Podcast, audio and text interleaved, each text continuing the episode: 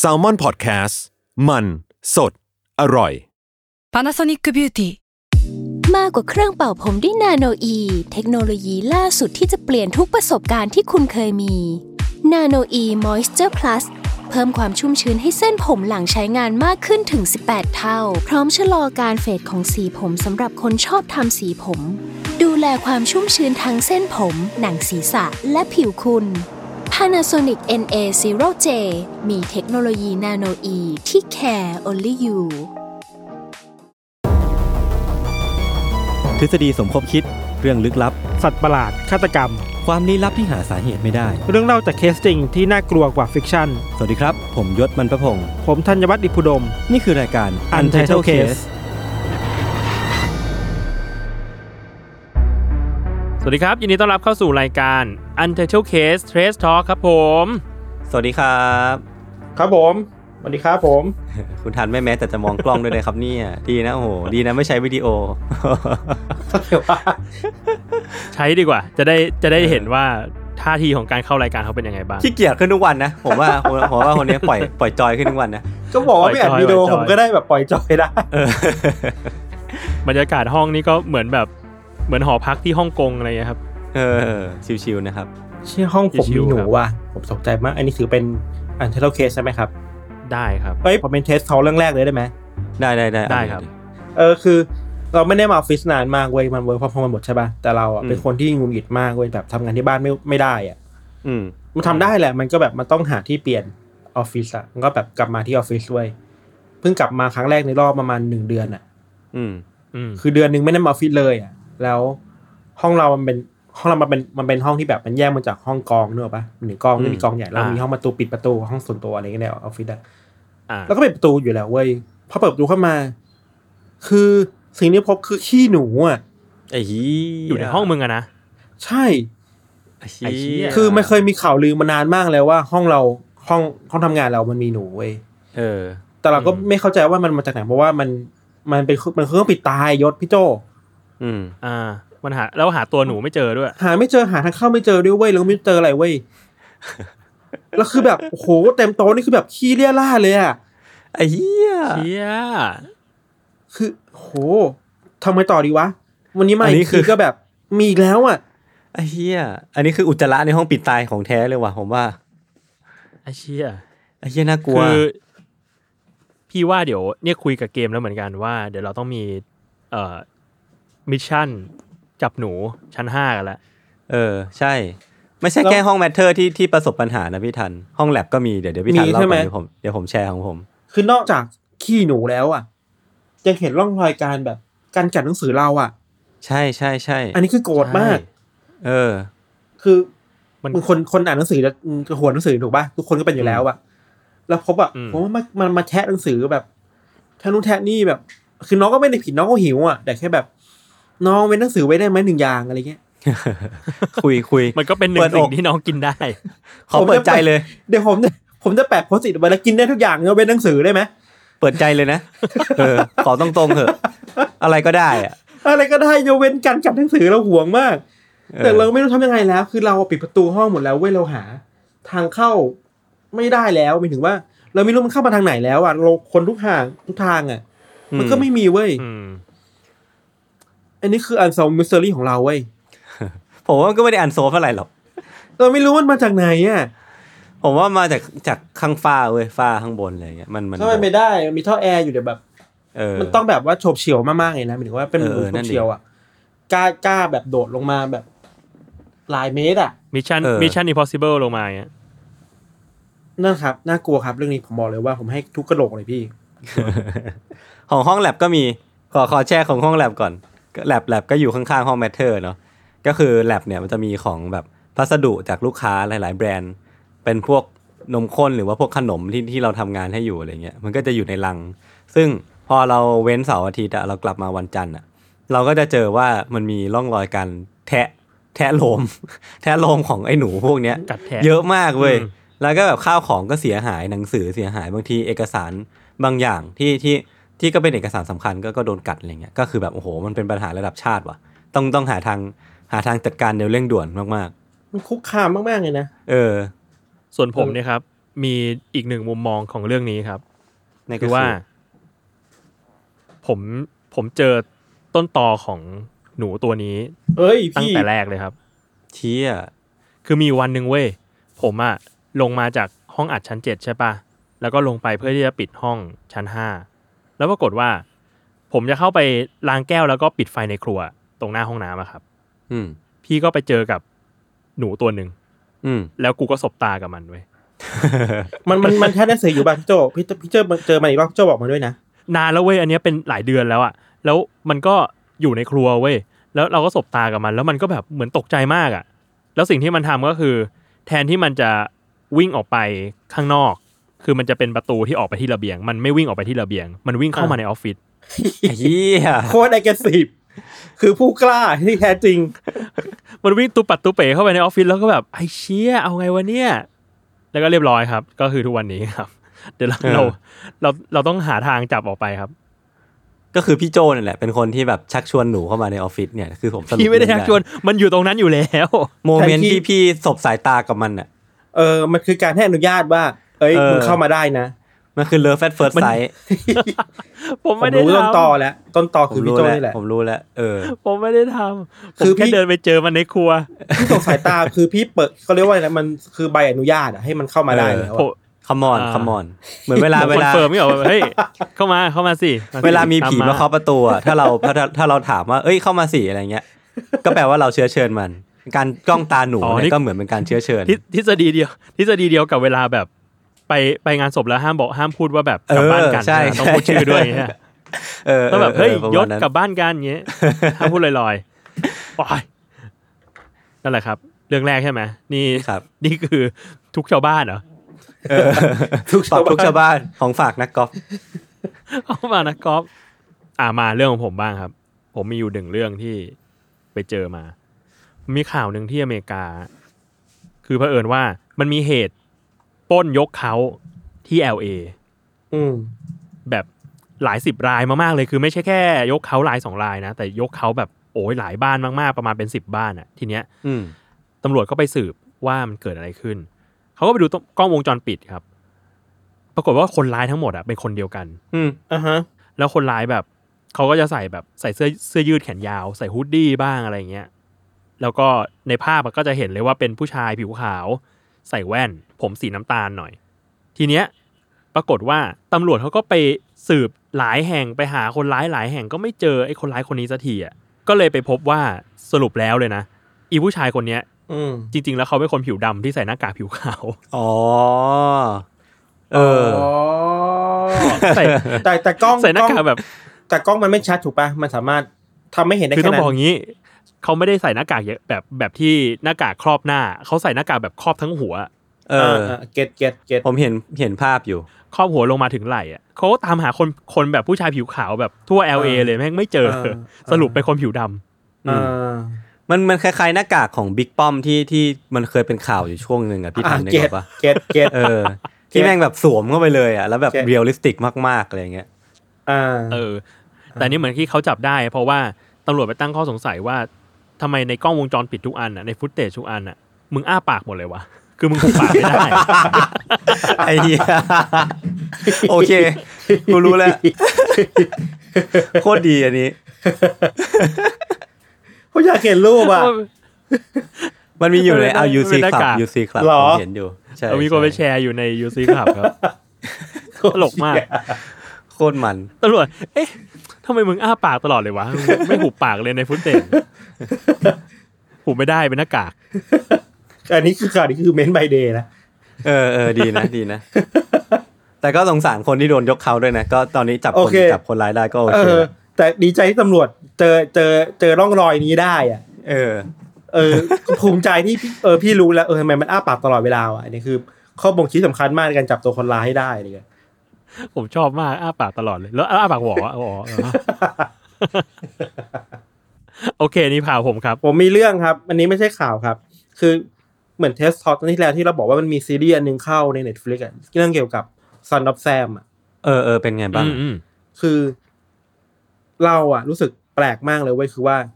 ในช่วงเวลาที่ทุกคนในโลกนี้อะดูเด็กใหม่ ดูวินเชนโซกันน่ะอืมแต่เราอืมเราดูอันนี้เว้ย คือแบบฆาตกรต่อเนื่อง คือแบบโคตรแบบโคตรอินดี้อะคือแบบทุกคนเขาพูดจาใครไม่รู้เรื่องแล้วอะแนโนยังดูไม่จบเลยอะไรเงี้ยแต่ก็เรามาดูอันนี้แทนใน Netflix ครับคือแบบเฮ้ยมันสนุกมากๆ เราเราเราโคตรแนะนำเลยเว้ยคือเห็นคนแปะใน u n t i t l e Case กลุ่มอยู่ปะอ่าใน u n t i t l e Club อยู่ว่าอ่าอืมสนุกไหมใช่แล้วก็แบบใช่สนุกมากมากคือ เราเราจะรู้เรื่อง Son of Sam มาแล้วว่าเขาเป็นฆาตกรที่ฆ่าคนในนิวยอร์กแบบคนกลัวมากที่สุดคนหนึ่งใน ในประวัติศาสตร์อเมริกาเลยอะไรเงี้ยแต่ว่าที่เอยแต่ว่าสารคดีเนี่ยมันเป็นเป็น true crime เนอะมันมันเข้าไปไกลกว่าเดิมอะคือ เหมือนกับว่ามันนำเสนอทฤษฎีใหม่มาว่าฆาตกรต่อเนื่องในคดีเนี้ยไม่ได้มีคนเดียวอะ มันทำเป็นขบวนการ แล้วก็ Son of Sam จริงๆอะหรือว่า David Berkowitz อะเป็นเหยื่อของลัทธิอะไรบางอย่างอ๋อมากกว่าจะเป็นผู้ทำเออ๋องเหรอ อืมเหรคืออเออเราเราเล่าได้แค่นี้คือมันก็ตามเรื่องย่อมันเนาะ แต่ว่าอืม detail มันลง detail เก่งมาก คือเขาไปตามชีวิตของนักข่าวคนหนึ่งครับ ที่แบบทำข่าวสืบสวนสอบสวนซันนับแซมมาตั้งแต่แรกอะ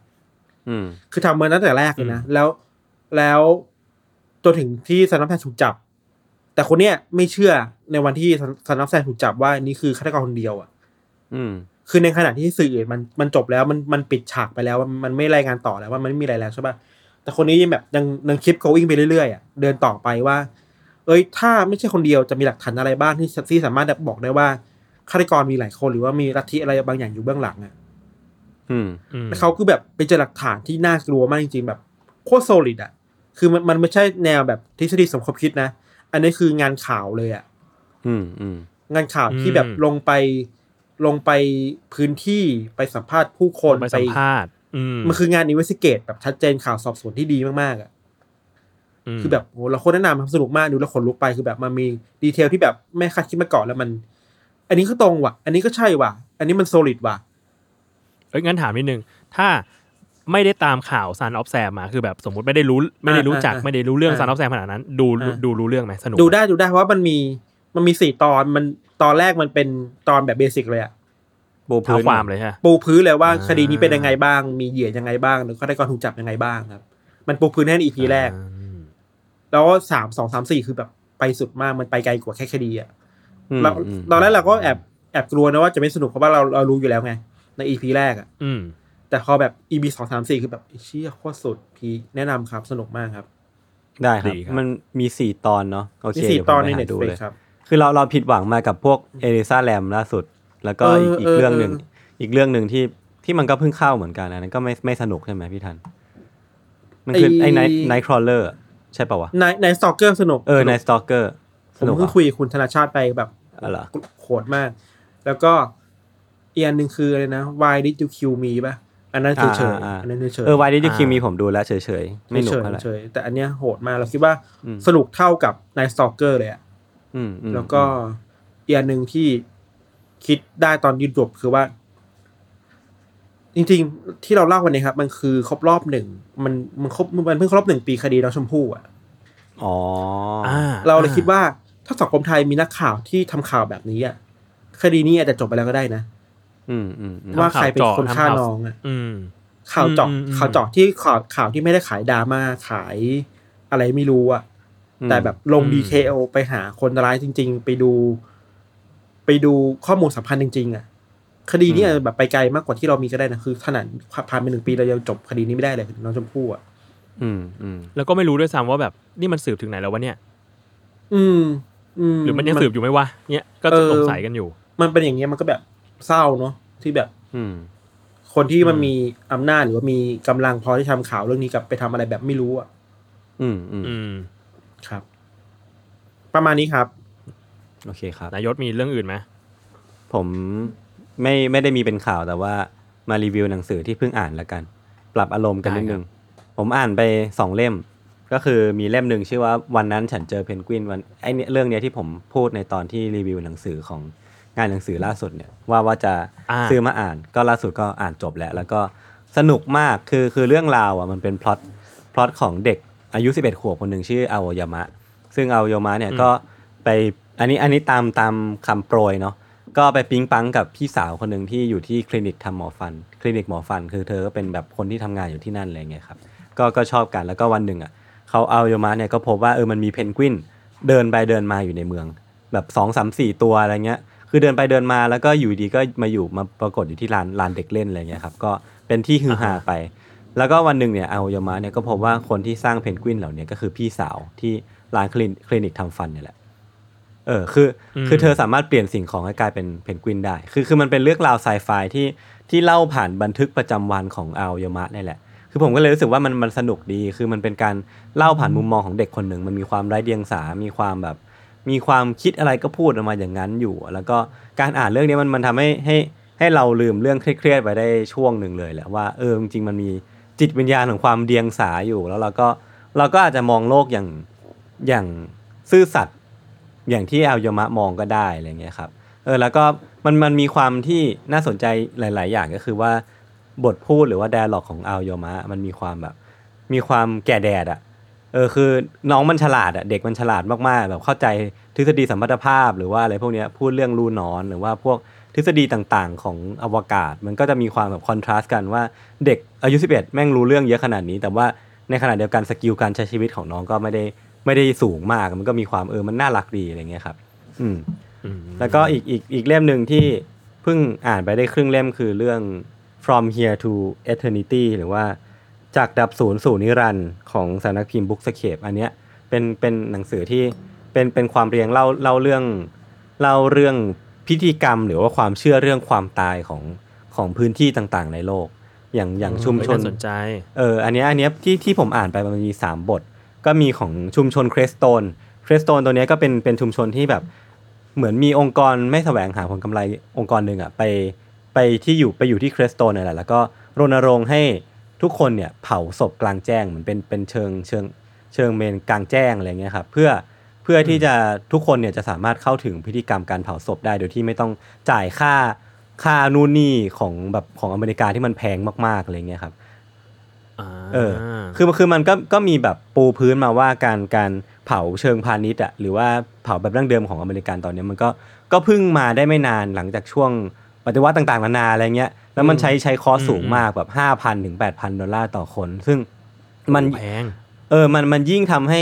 คือคนคนเขียนนะเขาก็เชื่อว่าการการเผาแบบเนี้ยมันยิ่งทำให้ความตายมันดูเป็นมันดูเป็นเรื่องที่ห่างเหินกับชีวิตเรามากเกินไปอะ เวลาเราจ่ายตังค์เนี่ยก็จะมีคนทำนู่นทำนี่ให้หมดเลย แล้วเวลาเราเผาเนี่ยเขาก็จะมีเจ้าหน้าที่ที่ยกเข้าไปเผาโดยที่เราไม่ได้เห็นด้วยซ้ำว่ามันเผายังไง เออ คือกลายเป็นว่าคนที่เราแบบใช้ชีวิตอยู่ด้วยทั้งชีวิตอะมาโดนเผาแล้วก็เขาก็โดนเอาห่างออกไป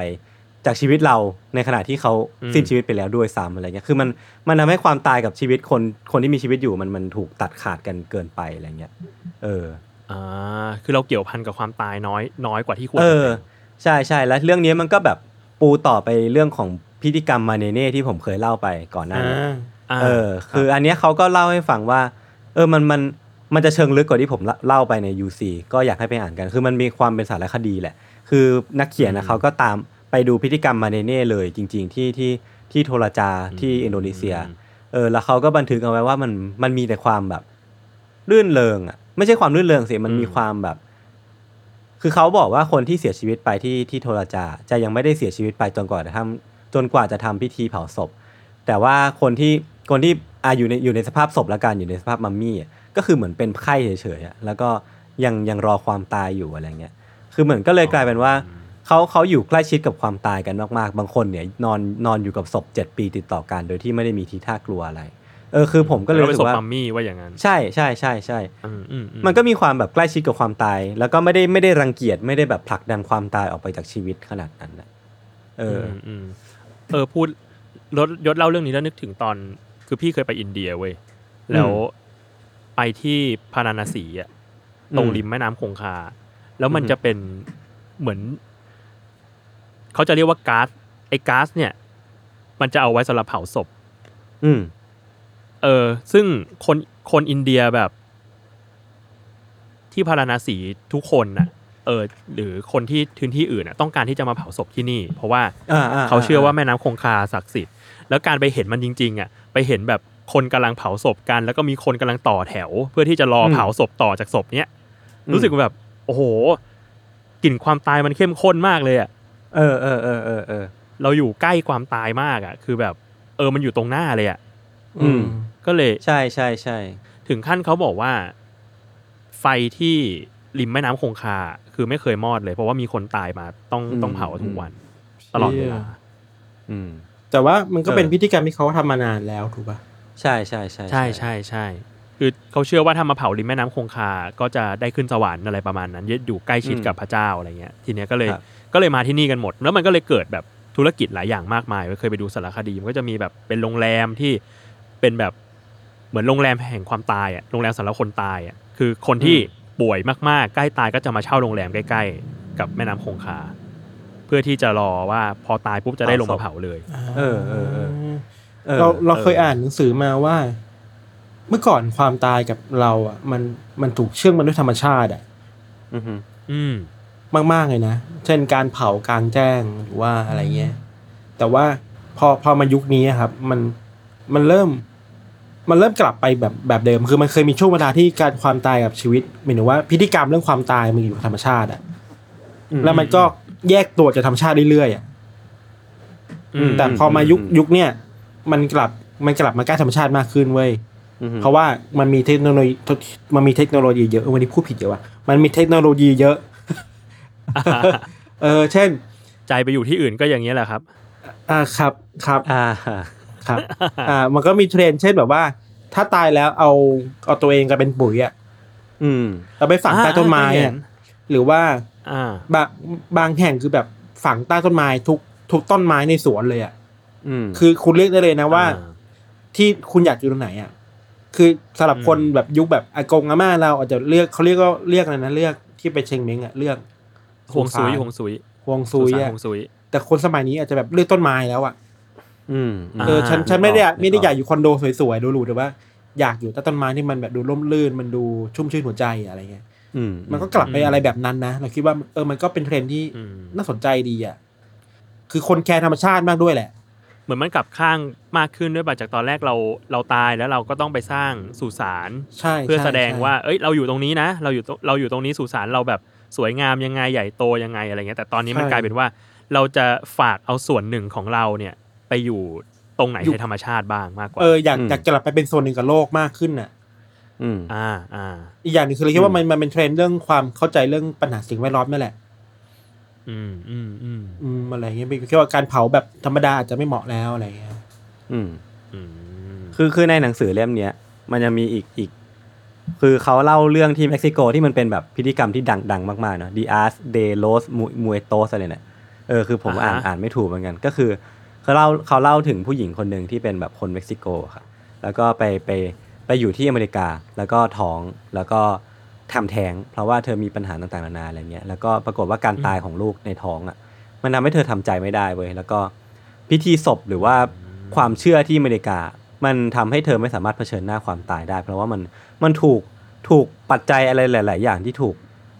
ที่ผลักความตายออกไปจากเธอ แล้วก็เหมือนเหมือนเธอไม่สามารถเผชิญหน้ามันได้อย่างที่มันควรจะเป็นอะไรเงี้ย เออแล้วก็ก็เลยตัดสินใจที่จะกลับมาที่เม็กซิโกที่มีความ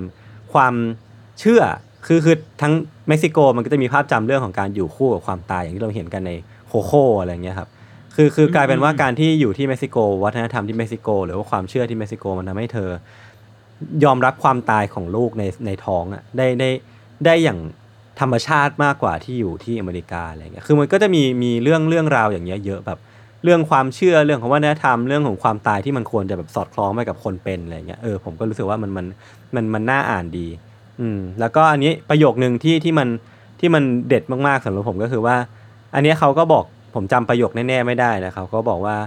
พิธีกรรมของวัฒนธรรมอื่นอะพิธีกรรมเรื่องความตายอะมักเป็นเรื่องที่น่าขยะแขยงสำหรับเราเสมอ อย่างคนที่แบบฝังศพอะก็จะมองว่าการเผาศพแม่งดูทรมานศพหรือเปล่าแบบดูต้องต้องเผาไหม้ดูร้อนอะไรเงี้ย แต่คนที่เผาศพอะก็จะก็จะไม่ชอบคนที่แบบเอาเอาศพไปฝัง เพราะว่ามันดูกักขังเขาเอาไว้หรือเปล่าอะไรเงี้ยหรือว่าบางบางบาง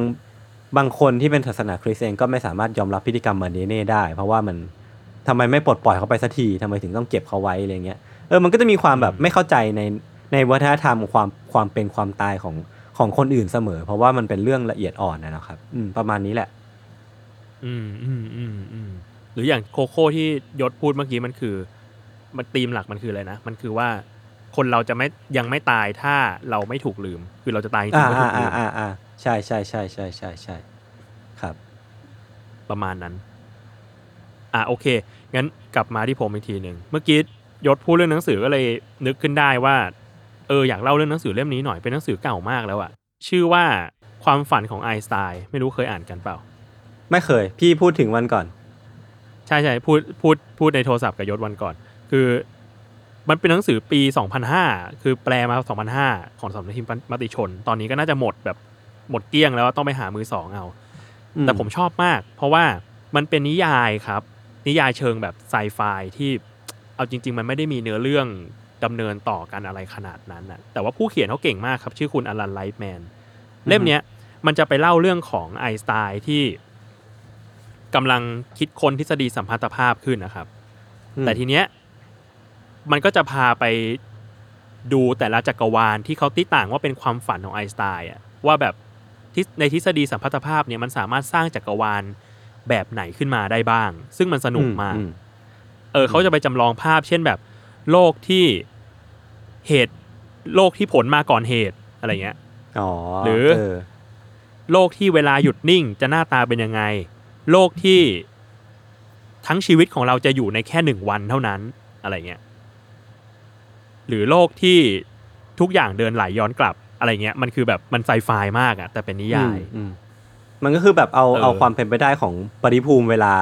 มาแบบมาแบบมานั่งคิดจินตนาการไอเดียว่ามันสามารถเป็นความเป็นไปได้อะไรได้บ้างปะใช่ใช่ใช่ซึ่งมันเยอะมากแล้วก็แบบแต่ละบทก็จะพาไปอาจจะขั้นด้วยเรื่องราวของไอน์สไตน์ที่แบบคือตื่นขึ้นมา ตื่นขึ้นมาสงสัยกับความฝันของตัวเองอะไรเงี้ย แต่ว่าก็จะกลับไปหลับแล้วก็ฝันอีกรอบหนึ่งฝันถึงจักรวาลเหล่านี้ว่าแต่ละจักรวาลมันมีความเป็นไปได้ยังไงได้บ้าง อืมอืมอืมวันนี้น่าหนุกอะผมเดี๋ยวผมขอยืมนะพี่โจ อันนี้สนุกมากเดี๋ยวเดี๋ยวพี่เอามาดูให้ยเนิร์ดยืดิมได้ จริงยศน่าจะชอบ ชอบหนังสือครับ เออชอบพี่ฮะอะไรนะอย่างหนัก โอ้ยมาผมมีอีกเรื่องครับเรื่องสุดท้ายแล้วอันเนี้ยเรื่องสั้นๆ ผมไปเจอมา ใน Facebook ครับ คือตอนเนี้ยที่อเมริกาโควิดมันกำลังระบาดแล้วก็ฉีดวัคซีนกันอย่างกระหน่ำมากเลยใช่ปะอืมอืมอย่างล่าสุดถ้าใครตามก็คือครูทอมก็บินไปฉีดไฟเซอร์ที่อเมริกาเรียบร้อยแล้ว เห็นแล้วคนนี้เขาของจริงนะ สูตรสุดจัดก็ของจริงครับ เห็นเขาบอกว่าฉีดฟรีด้วยครับ โอ้โหดีครับอะคืองี้ไต่อพี่อ่าที่จะเล่าก็คือ มันมีการฉีดยาที่รัฐฟลอริดาครับ อ้าว ที่แบบโอเคปกติปกติแล้วเขาจะมีการแบบ เอ้ยลงทะเบียนใช่ป่ะ แล้วก็แบบ ไปที่จุดจุดฉีดเช่นอย่างที่นิวยอร์กก็อาจจะไปฉีดที่ไทม์สแควร์ทีเนี้ยครับ ที่ฟลอริดาคือถ้าใครถ้าใครตาม Untitled Case ก็คงจะรู้ว่าฟลอริดาหรืออยู่ใน Untitled Club อะจะรู้ว่าที่เนี้ยมันเป็นแบบเหมือนเหมือนบ้านเมืองที่เพี้ยนเพี้ยนๆเถื่อนๆนิดนึงใช่ป่ะมมของขึ้นชื่อของขึ้นชื่ออืมขึ้นชื่อขึ้นชื่อ อย่างมีใครบอกว่าถ้าไป search ว่า Florida Man แล้วตามด้วยวันเกิดก็จะมีคดีแบบทุกวัน อันเนี้ยครับที่รัฐฟลอริดาการฉีดวัคซีน โควิดอะคือคุณหมอมาเดินถือป้ายเลยเว้ยข้างริมถนนแล้วแบบฉีดวัคซีนไหมโคตรดี ผมเห็นภาพอยู่แม่งโคตรมัน แล้วก็ฉีดแบบอะสมมติคุณจะฉีดใช่ไหมกูก็ยืนกันตรงแบบตรงลานจอดรถเนี่ยแล้วกูก็ฉีดมึงเลยเขาเหลือเขาเหลือ ทันใจสุเขาดเหลือเหลือเหลือเหลือเขาเหลือเหลือ เดินเลยแล้วภาพมันแบบ surreal มากแบบคนแบบเดินเดินๆอยู่แล้วก็แบบอยู่ๆก็มีเจ้าหน้าที่มายืนกอดอก แล้วก็แบบอ้าวฉีดฉีดๆ ถกแขนเสื้อแล้วก็ฉีดเลยไอ้เหี้ยถกแขนเสื้อ นึกภาพสมมุติผมไปช้อปปิ้งอยู่แล้วผมกำลังจะเดินกลับมาที่รถแล้วแบบเฮ้ยมีวัคซีนตรงนี้นี่หว่าเอ้ยฉีดดีกว่าแม่งดีมากเลยอะแบบโอ้โห คือมันเรื่องความมันต่างอะนะมันคือเรื่องชีวิตทั่วไปที่คนคนคนควรจะได้อะ เออ ใช่ใช่ ซึ่งตอนเนี้ยครับคอนคลูดของอันนี้ก็คือรัฐฟลอริดาเนี่ยมันมีสื่อรายงานอยู่ว่า ตอนนี้ร้านแม้แต่ร้านขายยาทั่วไปอะก็ให้ walk in เข้าไปฉีดได้แล้ว คือไม่ต้องจองแล้ว อืมอืมอืมอืมอืมนั่นแหละครับ ก็เป็นชีวิตดีๆ ที่ฟลอริคดารับผมน่าอิจฉาเนาะน่าอิจฉาครับ จริง เราน่าจะจัดแบบครูทอมมามาคุยเคสทอกนะพี่ เออ ประสบการณ์ประสบการณ์วิวประสบการณ์ ผมมากะว่าจะจัดถ้าไม่เทสทอ l k ก็อาจจะ survival trip เออสักเพราะว่า EP ทริปหงชัดเจนนะครับมากเลยเนาะเอออัอันนี้คือทริปทริปเพื่อการตายจริงๆอะพูดเรื่องทริปกันตายไปเพื่อฉีดวัคซีนไฟเซอร์ มารีวิวหน่อยซิเป็นยังไง โอเค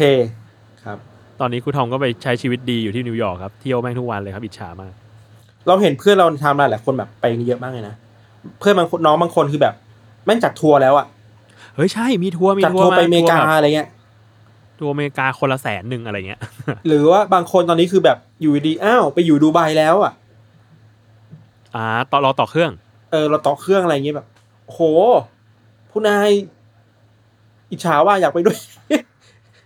เออซึ่งมันเสียดายมากเลยนะ คือละคือละพอมาถึงจุดเนี้ยตอนเนี้ยเราก็จะเห็นว่าไอ้การมีวัคซีนในประเทศอะ มันกลายเป็น tourism ได้เลยอะใช่ คือคนมาเที่ยวเมืองเรา เพราะว่าแล้วยิ่งแบบ condition ของวัคซีนมันทำให้เราสามารถทำแบบนั้นได้อะฉีดเข็มแรกก่อน แล้วก็ไปเที่ยวเจ็ดวันสิบวันอะมาฉีดเข็มที่สองมันแบบมันกระตุ้นการท่องเที่ยวอะ มันเกี่ยวกับวัคซีนเขาได้ด้วยแหละพี่ ว่าวัคซีนใช่ตัวนั้นมันใช่ป้องกันการแพร่เชื้อเปล่า หรือมันใช่แค่ใช่ป้องกันการความความรุนแรงของเชื้ออย่างเดียวอืมมันไม่ป้องกันแพร่เชื้อทีนี้ ถ้าวัคซีนตัวนั้นมันไม่ป้องกันการแพร่เชื้อ ไปเที่ยวก็ต้องอันตรายว่าเราเองก็จะกลายเป็นคนรับผิดชอบ ไม่รับผิดชอบไปถูกปะอืมเพราะเราไม่รู้จะไปใช่แพร่เชื้อคนอื่นหรือเปล่าอะไรอย่างเงี้ยนั่นแหละครับอืมอยู่ที่ตอนนี้มันเลยแบบ มันเลยกลายเป็นการเที่ยวที่อะไรอะยุขึ้นอยู่กับเครดิตทางภูมิคุ้มกันของประเทศนั้นแล้วอะอ่าเออ เราก็จะบินไปที่ อเมริกาเพื่อไปฉีดวัคซีนอะไรเงี้ยแต่ว่าช่วงนี้อะสมมติญี่ปุ่นมึงดูสถานการณ์แย่มากเราก็ยังไม่ไปนึกออกปะญี่ปุ่นก็อืมหนักพอๆกับเราเลยนะฉีดช้าเหมือนกัน ใช่ใช่ใช่ เออ ประมาณนั้น ครับผม ผมหมดแล้วครับ เรื่องแค่นี้ครับ ครับ